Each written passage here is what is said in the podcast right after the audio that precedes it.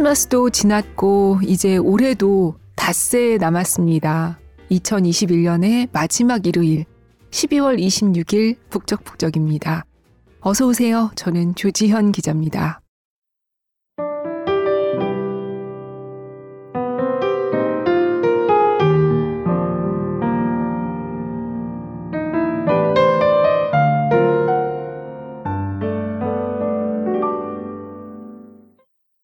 결국 성실함과 인내가 아닐까 싶어요.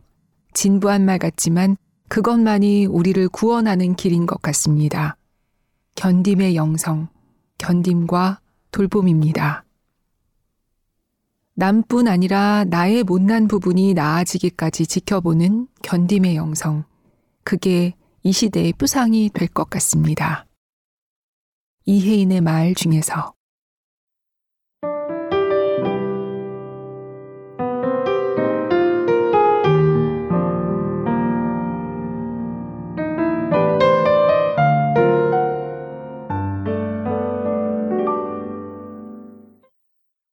올해 북적북적의 첫 문을 연 책이었죠. 1월 3일 소개한 이혜인의 말이라는 인터뷰집이었어요. 남뿐 아니라 나의 못난 부분이 나아지기까지 지켜보는 견딤. 이 문장을 마음에 새기며 2021년을 시작한 것이 엊그제 같은데 벌써 1년이라니요. 오늘 북적북적은 2021년 제가 소개했던 책도 정리해보고 소개하고 싶었지만 할 수 없었던 책 얘기도 하는 작은 송년의 시간으로 마련했습니다. 우연히 올해 첫 북적과 마지막 북적이 제 순서더라고요. 작년에도 2020 마지막 북적이 제 차례여서 한 해 마무리를 해보고 싶었는데 정리하다가 접고 그냥 책을 소개하고 넘어갔는데요. 올해는 짧게나마 이렇게 얘기하는 시간을 가져보려고요. 2021 조기자와 함께한 북적북적의 3분의 1 지금 시작합니다.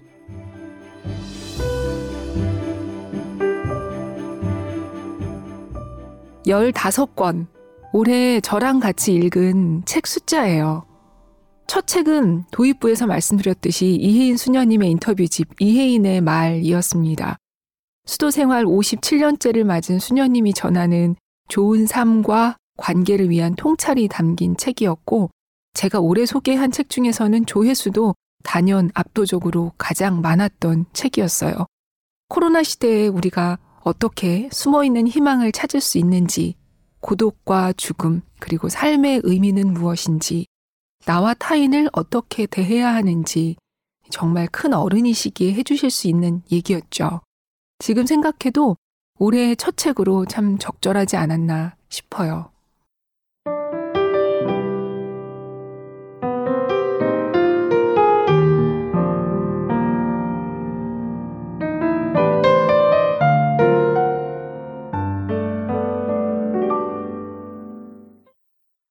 우리가 하루에도 좋은 일만 가득하기를 이라는 축원을 하는데 어폐가 있어요.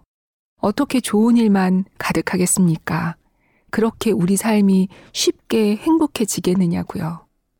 행복해지기 위해서는 항상 힘들게 쏟아야 하는 시간이 있습니다. 내가 몸이 아플 때 흘린 눈물과 마음이 아플 때 흘린 눈물이 어느새 사이좋게 친구가 되었네 라고 쓴 저의 시구가 있어요. 몸이 아프면 나를 보살피고 마음이 아프면 나를 겸손으로 길들이고 그래서 두 개가 필요하다고 되새깁니다. 인생에는 기쁨과 슬픔이 다 필요해요. 이혜인의 말 중에서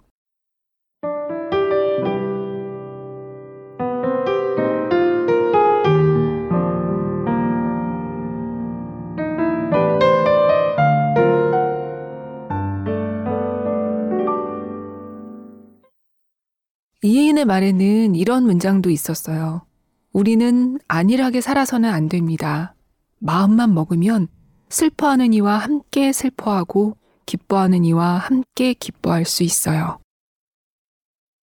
수녀님은 코로나 시기일수록 우리가 이기적 예민함에서 이타적 예민함으로 건너가는 그런 사랑을 하자고 얘기했는데요. 이타적 예민함이란 말에 올해 저랑 같이 읽은 두 번째 책이 절로 떠오르더라고요. 그 책은 바로 어린이라는 세계였죠. 김소영 작가님의 에세이였는데 요즘 곳곳에서 올해의 책으로 선정되고 있더라고요. 놀랍도록 섬세한 시선으로 애정의 필터를 통해 어린이를 바라본 작가님의 글을 읽으면서 독자들 역시 다정하고 용감했던 자신의 어린 시절을 또 이 세상의 싱그러운 에너지를 뿜어내는 어린이의 세계를 다시 들여다보게 하는 책이었죠. 무엇보다도 어린이를 미숙한 과도기적 존재가 아니라 정중하게 대접하고 제대로 된 한 명으로 존중했는지 묻는 책이었어요. 동시에 어른의 역할에 대해 생각해 보게 됐고요.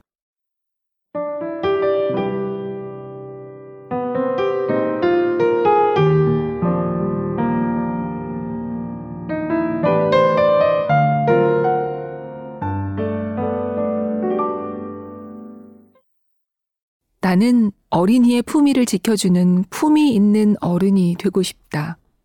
어린이 앞에서만 그러면 연기가 들통나기 쉬우니까 평소에도 그런 사람이 되고 싶다. 감사를 자주 표현하고 사려 깊은 말을 하고 사회 예절을 지키는 사람.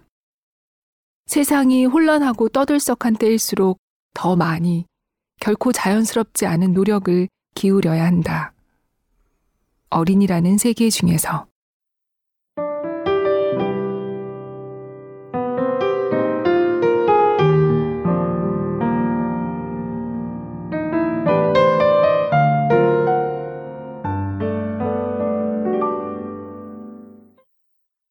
이렇게 어린이의 품위를 지켜주는 어른이라고 한다면 우리가 여름에 읽었던 여름의 책 속 할머니가 떠오르지 않으세요? 6살 손녀 소피아의 80대 할머니였죠. 소피아가 말하지 않는 마음까지도 다 헤아리고 유머를 잃지 않고 동심을 절대 하찮게 여기지 않는 어린이는 물론이고 세상 어떤 존재와도 말이 통하는 그런 할머니였습니다. 여름의 책은 무민으로 유명한 토베 안손이 쓰고 사파를 그린 소설이었는데요. 북적북적이 2015년 시작한 이래 처음으로 어린이가 낭독에 참여한 유일한 책이기도 합니다. 어린 소피아 목소리가 진짜 어린이였어요. 그리고 이 어린이라는 세계는 어쩌면 우리가 읽었던 또 다른 책이죠. 시간과 물에 대하여와도 무관하지 않습니다. 어린이라는 세계에서 밑줄 쳤던 문장 중에 우리에게 자녀가 있든 없든 우리가 어린이와 친하든 어색하든 세상에는 어린이가 있다. 절망의 말을 내뱉기 전에 어린이를 떠올려 보면 좋겠다. 라는 말이 있는데요. 여러분이 알고 있는 어떤 어린이, 머릿속으로 지금 한번 한 명 떠올려 보세요. 여러분의 자녀분이든 조카 아니면 친구의 아이 누구든 좋습니다. 그 어린이가 어른이 되고 부모가 되고 조부모가 되는 모습을 머릿속에서 빨리 감기로 그려보세요. 그때는 지금으로부터 몇 년 뒤일까요? 시간과 물에 대하여의 저자인 아이슬란드 작가 안드리 스 나이르 마그나소는 이렇게 먼 것만 같은 시간의 문제를 독자의 손 안에 꼭 쥐어주지 않았나 싶어요. 이 책 속에서 자신의 딸에게 너의 증조 할머니와 너의 증손녀 사이의 시간 262년 그게 네가 연결된 시간이고 넌 이 시간에 걸쳐 있는 사람들을 알고 있는 거라고 말하죠. 수백 년이라는 무감각해지기 쉬운 시간이 내가 직접적으로 알고 사랑하는 사람들의 시간이라는 거.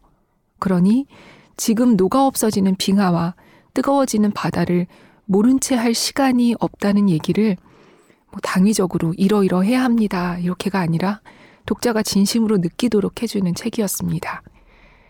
그때 딱 5분밖에 낭독할 수 없어서 아쉬웠지만 괜찮아요. 저 이거 5분이라도 읽을래요. 하고서 낭독 허락을 받았던 책이기도 해요. 그렇게 해서라도 이 책을 한 분이라도 더 알게 됐으면 하는 마음이 컸거든요. 4월에 소개했던 책인데 혹시 그때 못 들으셨다면 생각나실 때 다음에 한번 들어보세요. 오늘은 2019년 당시 마그나손이 아이슬란드에서 녹아 없어진 오크 빙하의 추도사를 써달라는 의뢰를 받고 그때 썼던 글을 다시 한번 읽어볼게요.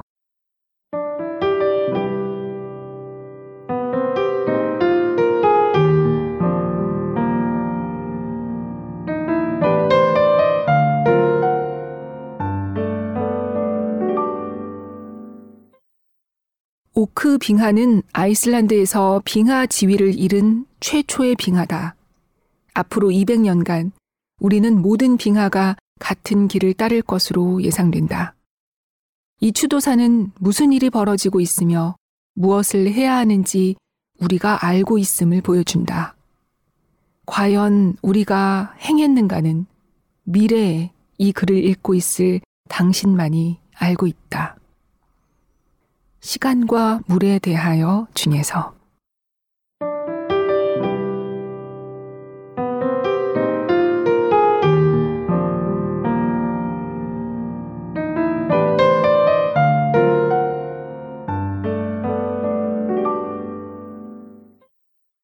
앞으로 올 사랑이라는 책 역시 시간과 물에 대하여와 같은 축에 있는 책이라고 할 수 있겠어요.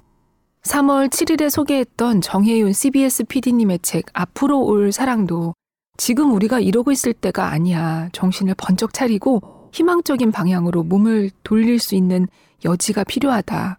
이런 여지를 주는 책이라고 생각돼요. 당장 코앞의 일만 보기 바쁜 시야를 좀 더 미래, 그리고 인간뿐 아니라 지구를 공유하고 있는 다른 종들로 넓게 볼 수 있도록 해주죠.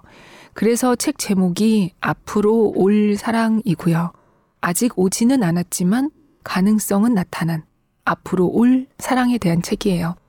이 책 혹시 어, 나는 사랑 이야기라면 싫어 라고 생각해서 안 듣고 넘어가셨다면 이 사랑이 아주 넓은 인간과 고릴라, 원숭이와 박쥐에 이르는 넓은 사랑이니까 안심하고 듣고 읽어보셔도 좋겠습니다. 그리고 저는 올가을에 나온 이 정혜윤 작가님의 슬픈 세상의 기쁜 말도 너무 소중히 읽었는데 한 해에 한 작가님 책을 두 권 소개하는 건 너무 편해인가 싶어서 그냥 넘어갔거든요. 기회가 되면 이 책도 꼭 소개하고 싶습니다. 올해 제가 소개한 책이 15권이잖아요. 그 중에 세 권은 시인의 에세이였어요. 유병록님의 그립소, 문보영님의 일기시대, 그리고 박연주님의 쓰는 기분. 시인의 에세이는 산문인데도 시 같아서 에세이가 넘쳐 나오는 요즘이지만 특히 시인분들이 쓰시는 에세이를 저는 매우 사랑하는데요. 이 세 권은 올해 읽은 시인들의 에세이 중에서도 특히 제 마음에 쏙 들어서 소개하게 됐어요.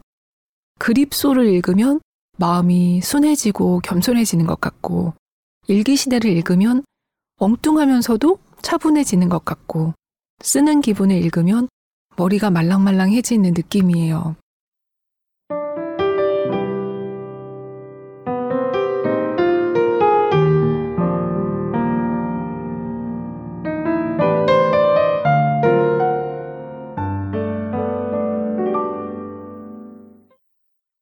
일기를 쓸 때 나는 나에게서 가장 멀어진다.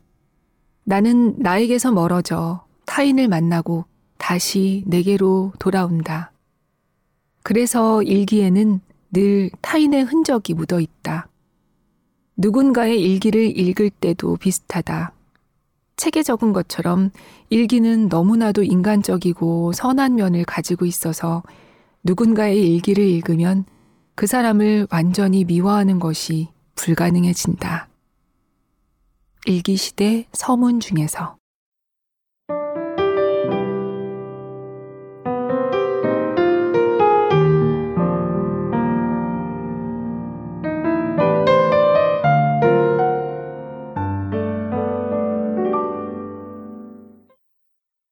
너무나도 인간적이고 선한 면을 가지고 있다는 일기시대의 이 문장을 읽으면 또 이 책이 꼬리를 물고 생각납니다.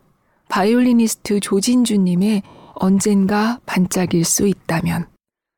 네, 이미 빛나는 것 같은 사람이 쓴 언젠가 반짝일 수 있다면 이라는 놀라울 만큼 솔직한 이 책에서 우리는 불안이라는 바람이 불어올 때 나를 믿고 사랑하는 것이 무엇인지 읽게 되죠. 그리고 올해 북적의 책 중에서 가장 실용적인 책은 아마도 우리말 어감사전이 아니었을까 싶어요. 30년 동안 국어사전을 만들어 온 저자 안상수 님이 이 책이 나오는 걸 보지 못하고 돌아가셔서 안타까웠던 책이기도 했는데요. 대충 아는 것 같은데 하는 암묵적 지식을 아, 이러이러해서 다르구나 하는 명시적 지식으로 감을 알무로 바꾸는 책이라는 책 속 설명이 기억에 남습니다. 기억력이라고는 해도 추억력이라고는 안 하죠. 또 기억 상실증은 있어도 추억 상실증은 없는 것처럼 그 말에 다른 말을 붙여보면 더 구분이 잘 되던 그런 것도 인상적이었죠.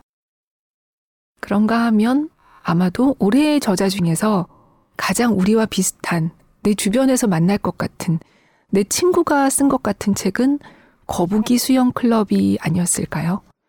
이 책은 실제로 제 친구가 이 책을 보니까 네가 생각났어 하고 선물해줘서 작년에 읽었던 책이었는데요. 웃다가 울다가 하면서 읽었던 책이에요.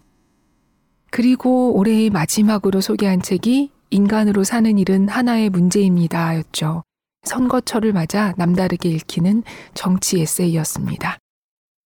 음, 가장 많이 들어주신 책이 이혜인의 말이었다고 앞서 말씀드렸는데요. 제가 소개한 책 중에서 그 다음으로 많이 들어주신 게 아버지의 죽음 앞에서였어요. 호스피스 병동에서 일하는 영국 의사 레이첼 클라크가 쓴 책이었죠. 영어 제목은 Dear Life. 죽는 순간까지도 우리는 살아있는 거다라는 이 책이 얘기에 저만 그런 게 아니라 들으시는 분들도 공감하셨던 걸까요? 특히 저는 이 책에서 우리는 죽음에 대해서 더 많이 얘기해야 된다고 하잖아요. 목숨을 부지하기 위해 얼마만큼 감내할 수 있는지 생각해 봐야 한다고 한 부분이 아주 마음에 콕 박혔어요. 무언가를 얻기 위해 어디까지 감수할 것인가의 문제가 생사의 문제뿐 아니라 인생을 살면서 계속 닥치는 선택의 문제잖아요.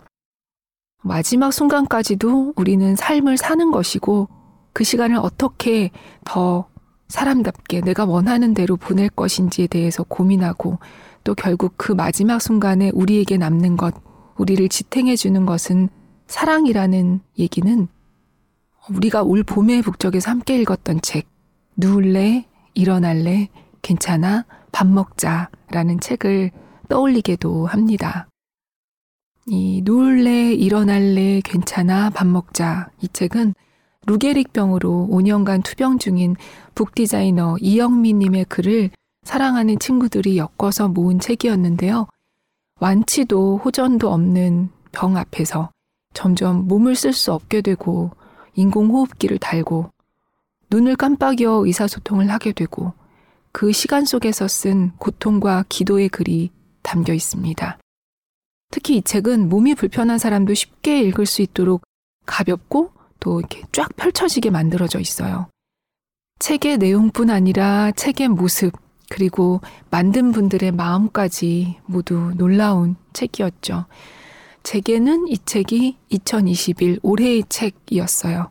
이 책 중에서 한 페이지를 당시 녹음으로 다시 들어볼까요?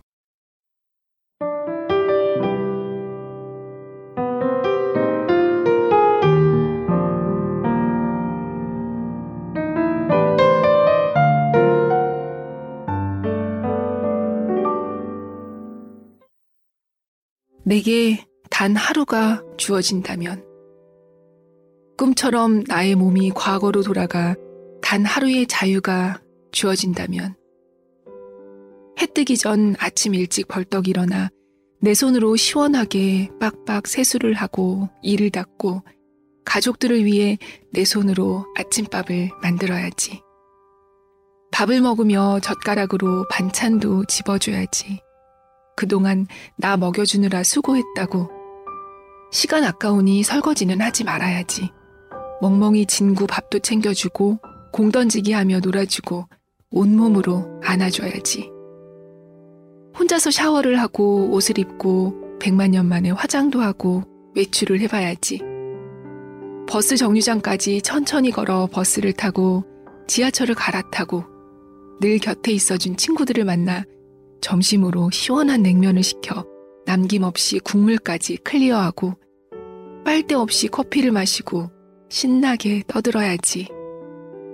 보고 싶었던 전시를 하나 보고 엘리베이터를 타지 말고 계단으로 내려와서 친구들과 헤어질 땐 꼭 안아줘야지.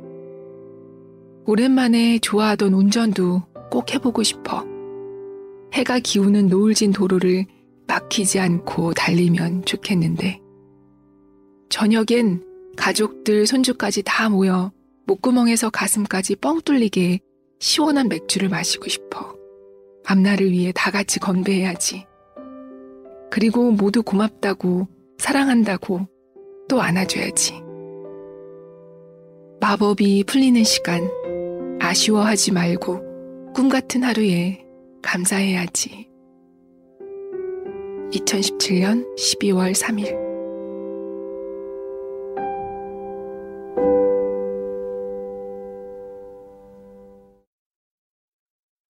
올해 북적북적에서 함께 읽었던 책 14권을 돌아봤고 이제 한 권 남았습니다. 북적북적을 준비하는 저와 듣는 여러분의 마음 같은 책 아니었을까요? 김겨울님의 책의 말들입니다. 100권의 책에서 뽑은 책에 관한 100개의 문장과 겨울 작가님의 글 100편이 실려 있는 책에 대한 사랑을 확인하고 북돋는 그런 책이죠. 왜 우리가 덕질을 할 때도 덕질 mate라고 하죠. 이 같은 친구들끼리 서로서로 팬심을 확인하고 북돋아 주듯이 애서가들도 서로서로 책에 대한 사랑을 확인하는 책을 읽을 때 반가운 것 아니겠습니까?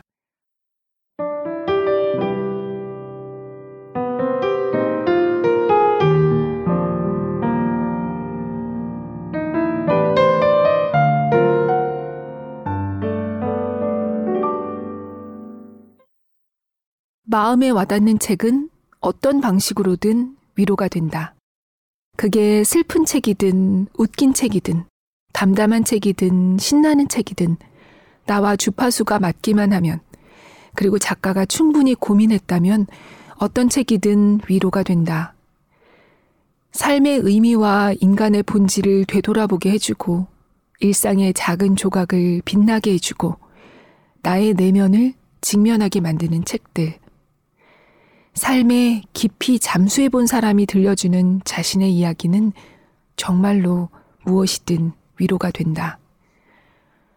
누군가에게는 소설일 것이고, 누군가에게는 에세이, 누군가에게는 시가 되겠지.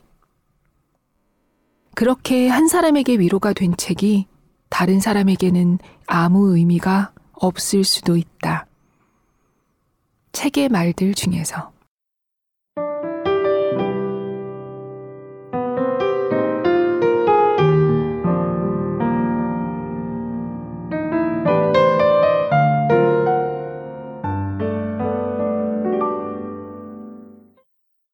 SF의 세계적 거장이죠. 어슐러 르귀의 에세이에 이런 얘기가 있더라고요. 르귀는 작품의 의미를 묻는 질문을 독자들에게서 흔히 받는데요. 그런데 그건 내 몫이 아니라 여러분의 몫이라고 하더라고요. 나의 각 작품이 나에게 갖는 의미가 다 다르듯이 어느 특정 작품이 시간의 흐름에 따라 각 시대마다 갖는 의미는 또 다르고 각 나라마다 다른 처지에 있는 독자들이 읽어내는 의미는 다 다르니 결국 여러분에게 의미하는 바는 여러분에게만 해당하는 의미다. 라고요. 북적북적에서 함께 읽은 책이 제게 갖는 의미와 우리 청취자분 한 분한 한 분에게 드리는 의미도 다 다를 거예요. 소개한 책을 바로 읽게 될 때도 있을 테고 언젠가 생각나서 한참 뒤에 읽게 되실 수도 있고요. 지금은 아무 의미 없지만 나중에 의미를 갖게 될 수도 있겠죠. 이렇게 서로 주파수가 다를 수 있는데도 많이들 공감해 주시고 들어주셔서 올해도 정말 감사합니다. 팟빵에 댓글 자주 달아주셔서 닉네임이 친숙한 포이포이님, 분지지역 태생님, 늘 고맙습니다. 웃으면서 길게 님도 감사해요. 그리고 제 이름은 지현입니다. 이름 지연 아니라 지현이라고 수정 댓글 달아주시는 친절한 혜미님도 고맙습니다. 그리고 형석이님, 도서관 바보님, 스파스파이스님, 좋은 책, 나쁜 책, 이상한 책님, 하마 아빠님, 응원 댓글 감사히 잘 읽었습니다.